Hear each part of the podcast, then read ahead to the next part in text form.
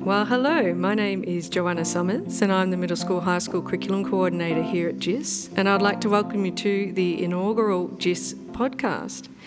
Today I'm joined by our wonderful brand new middle school principal, Noah Bohnen. Noah, welcome.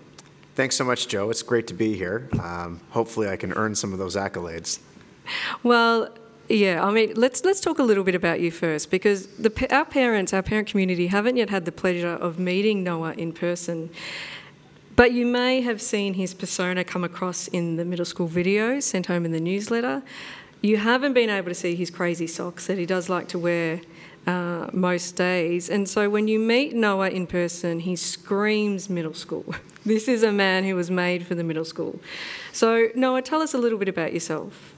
Well, um, I do love middle school, so I think that it fits that I look the part. But uh, I've been in education for 23 years, and a large part of those years have been spent working with middle school aged children. Um, I'm originally from Canada. Uh, I worked in Canada for four years before moving overseas. Uh, my wife and I, we spent 10 years in South America, three years in Colombia, and seven years in Buenos Aires, Argentina. And then for the last eight years, we've been in Moscow, Russia, before making the big move to Jakarta. Right, so you are somebody who has had lots of experience all in these different places throughout the world. So tell us then, how did you get into education in the first place? How is it that you, how, what does your journey look like that you're now here as a middle school principal? Well, I think it's it's always interesting to see why people get into education. Um, I was all set to go to law school.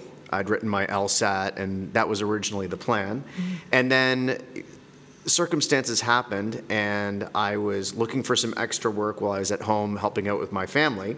And my mother suggested I try substitute teaching in the local school district.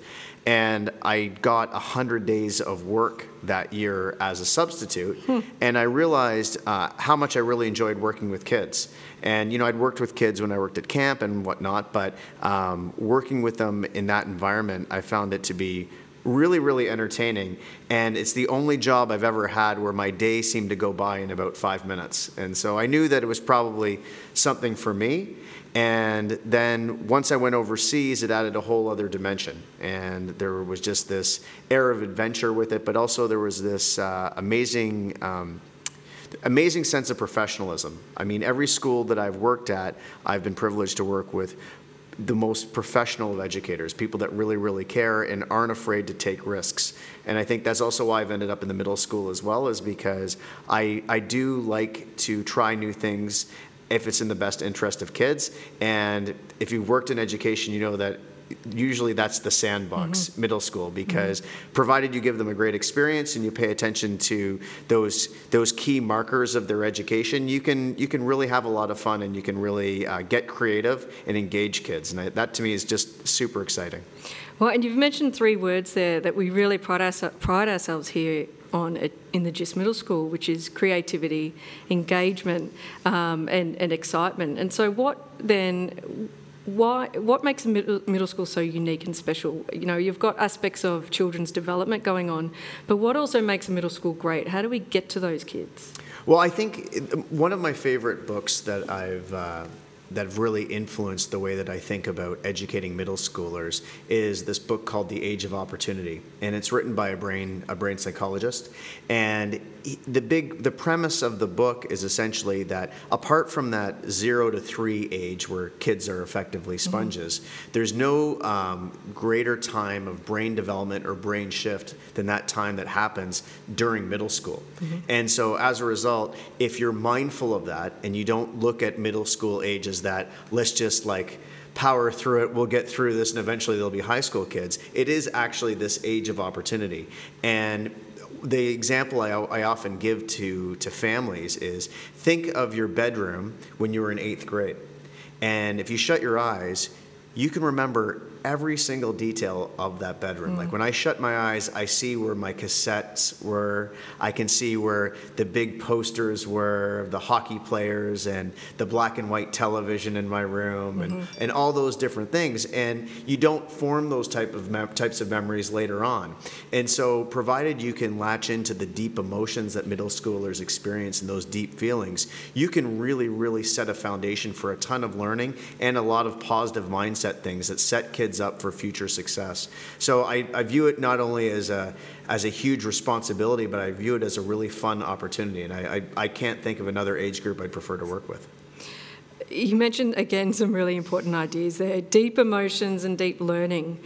Let's talk a little bit about online learning because it is our world at the moment. I think uh, the hardest thing for all of us here in the middle school is not having kids here, um, but we are certainly with them every day in some sense. But let's talk about online learning.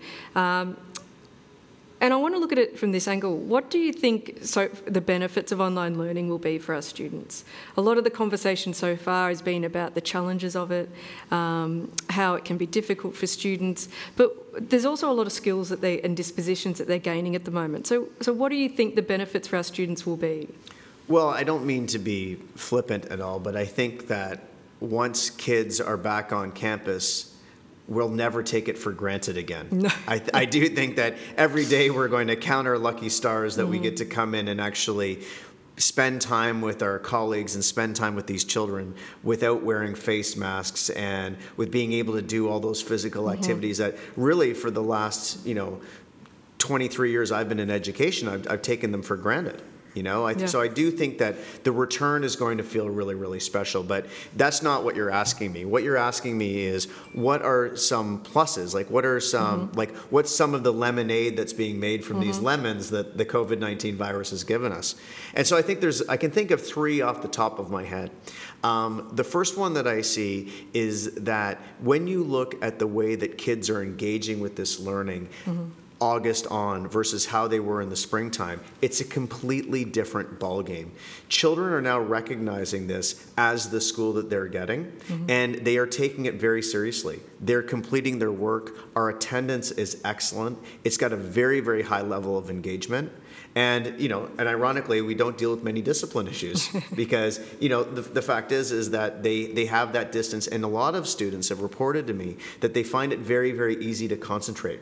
And they say that you know some of the distractions that they might experience in a traditional classroom or even a, a nice modern classroom, they're they're kind of free of those when they're doing online learning. So that's that's one benefit I see. The other benefit I see is that so often you know being teachers, being organized, and caring deeply about kids, we tend to manage them a great deal.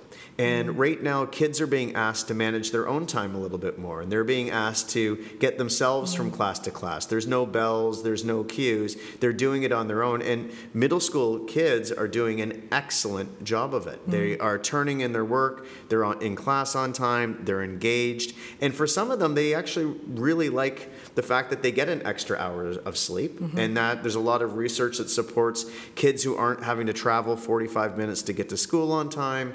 There's less hours in a day where they're actually on campus. They, a lot of them seem to be better rested, so so that's a benefit. And then an interesting flip on the benefit, it, it came to me, is that it allows teachers a really, really unique opportunity for self improvement. Because mm-hmm. I've spoken to several member, members of this faculty, and they've said, you know, Noah, now I have the opportunity to go back into my lessons and watch myself teach. And while anybody who's a teacher knows that's an incredibly uncomfortable mm-hmm. thing to watch yourself teach. It's also some of the best feedback. It allows you to do that self reflection that we're constantly asking kids to do. Mm. So, really, when you flip the switch on this, I have a few predictions about what's going to happen post COVID 19. One prediction that I have is that absolutely we're going to have to work with kids to you know to get them used to being in that intense social setting and build up that stamina. But i also predict that kids are not going to suffer academically from this.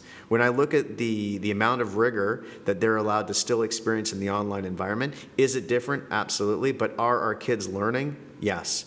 And with these synchronous classes teachers are actually able to teach not just assign work. And so that's mm. a pretty exciting thing Yeah, and I think it, students have really been given a lot of opportunity to, to live a lot of the, these dispositions that we're constantly talking about in class, but now they have to be resourceful. They have to be resilient in ways that they haven't had to before, which, you know, is, is a lot of what you're saying there, that they're really having to, to, uh, to be organised and, and engaged with their classes. It, it is fantastic what we're seeing. Have you ever have you ever taken an online class? As in studied from an online Yes. class? No, uh, yes, I have actually. So I've taken a couple of online classes, and uh, I couldn't stand them.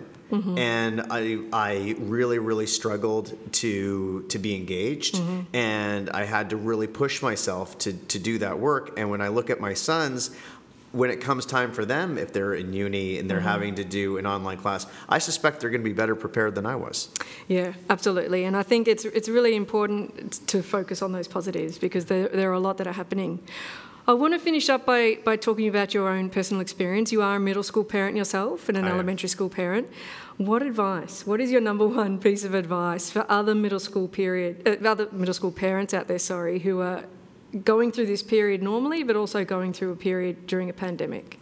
Well, I think it, I was saying that we, we grew, many of us grew up with was this too will pass, you know, and I do believe with in, with in all my heart and with all my the core of who I am that we are going to emerge from this and we're going to be okay.